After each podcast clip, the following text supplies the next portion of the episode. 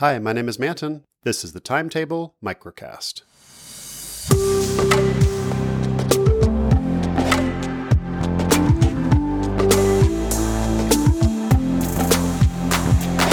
So it's Monday afternoon, had a busy morning, running an errand, finishing up some paperwork and just random things. Made a couple code bug fixes, replied to some emails, mentions on micro.blog, wrote a few blog posts. This is all a long way of saying I have not opened up micro.blog to the public yet. I'm about to head downtown, and later tonight, I'm going to be at the Austin RB meetup. Tom Brown is going to be talking about IndieWeb and Ruby metaprogramming and who knows what else, but looking forward to seeing that and maybe talking about the IndieWeb and micro.blog with some folks down there. And of course, also getting the word out about IndieWebCamp. It's coming up this Saturday. Still hoping for some people to register, some more people to find out about it that haven't seen it yet. So as I said in the last blog post, I think, if you know someone that you think should be there, let them know. If you want to do a blog post or mention it on a podcast or anything like that, it would be really great to get the word out a little more. We can have a good turnout and more people involved in the IndieWeb process. This will be my first IndieWeb camp. Really excited to meet folks and talk, just in person about ways to improve our software and the standards around the IndieWeb.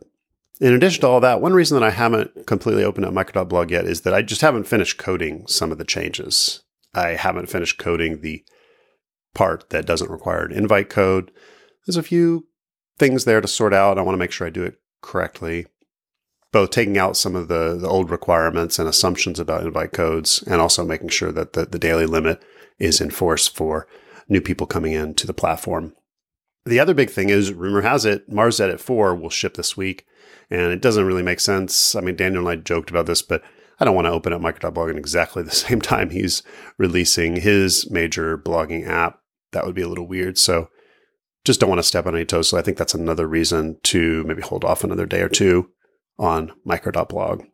I've also been trying to finish something up with security and rate limiting in micro.blog and in the API that I really wanted to be done by now, especially for the public launch.